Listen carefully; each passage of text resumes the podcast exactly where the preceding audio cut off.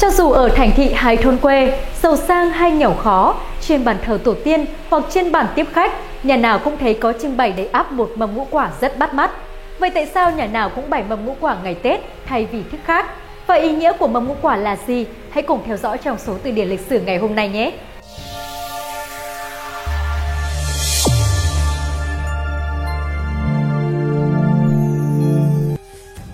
Nguyên thủy, mâm ngũ quả gồm 5 loại trái là mận, hạnh, đào, táo và lý, cũng gọi là điều.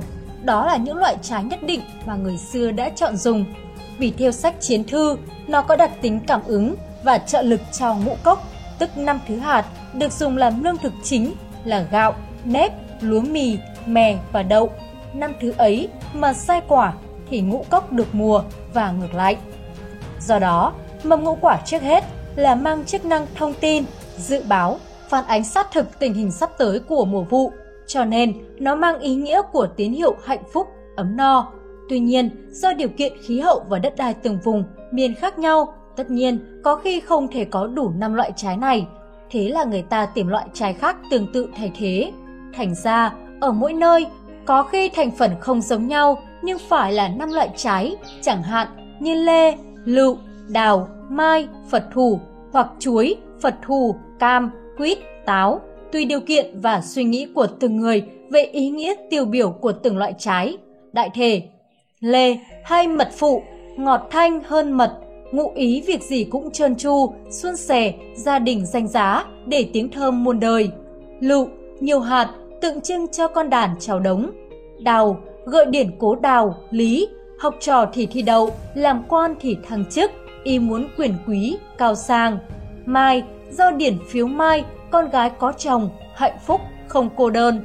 Phật thủ, trái giống như bàn tay đẹp của Phật trong tư thế trụ lại, mong người già được khỏe mạnh và sống lâu như Phật. Tùy ý nghĩ của từng thành tố mà mầm ngũ quả nói lên sự mong muốn cho gia đình, dòng họ, từ ông bà, cha mẹ đến con cháu đều được vui hưởng hạnh phúc đời đời. Trong dòng thời gian và theo sự phát triển các đặc sản của vườn cây ăn trái mà càng xuôi về phương Nam, sự trưng bày mâm ngũ quả càng biến tướng, nhất là ở đồng bằng Nam Bộ thường phong phú hơn về chủng loại nhưng lại bình dị hơn về ý nghĩa. Tuy nhiên, cũng không thể vượt ngoài phạm vi niềm mơ ước chính đáng của con người. Cụ thể, mà ngũ quả ở Nam Bộ được cấu tạo theo công thức chung nhất là mãng cầu, nho, đu đủ, xoài và sung với mong ước cầu tiền đủ xài sung, hiểu theo kiểu đồng âm và nghĩa chữ.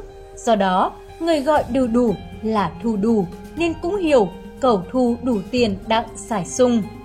Đặc biệt là mâm ngũ quả không có trưng trái dừa và nó cũng không bao giờ được trưng cúng trên bàn thờ tổ tiên. Còn dưa hấu thì nhất định phải có một cặp to, trưng riêng trên bàn thờ. Nhà nghèo, bàn thờ nhỏ chỉ mua một trái thể trưng chung trong mâm ngũ quả. Người ta hiểu mầm ngũ quả có trái dưa là cầu sung vừa đủ xài hoặc cầu vừa đủ xài sung vì trái dưa cũng được hiểu tạm là dừa vừa và nhắc tới sự tích ăn tiêm thời hùng vương.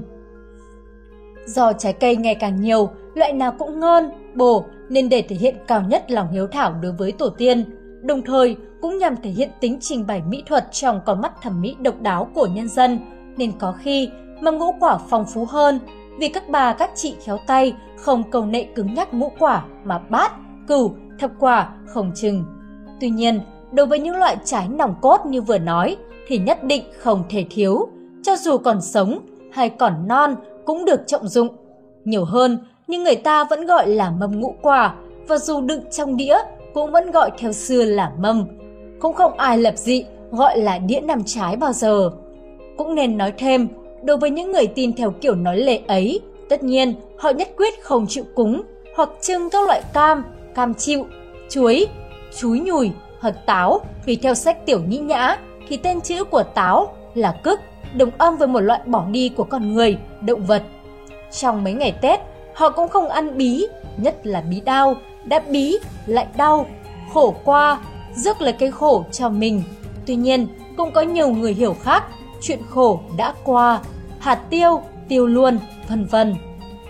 Phần mình, nhất là các nhà doanh nghiệp và các bạn trẻ, dù tin hay không tin, đồng ý hay không đồng ý, đều cũng nên lưu ý tâm lý của bà con, đặc biệt là ở vùng nông thôn Nam Bộ để có ý thức tránh dùng những loại ấy làm quà tặng hoặc đãi đẳng đầu năm vì người nhận sẽ không vui và cũng không loại trừ các nghĩ oan rằng ta đã cố tình đem điều xui xẻo đến họ.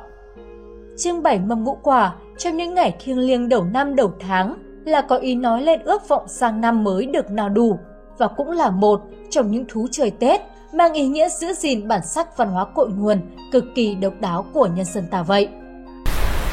Quý vị và các bạn đang theo dõi trên kênh Tiền điển lịch sử. Nếu thấy số này hay, đừng quên bấm like, share để lan tỏa thông tin ý nghĩa này và nhớ subscribe kênh Tiền điển lịch sử để nhận thêm nhiều thông tin lịch sử ý nghĩa. Còn bây giờ, xin chào và hẹn gặp lại!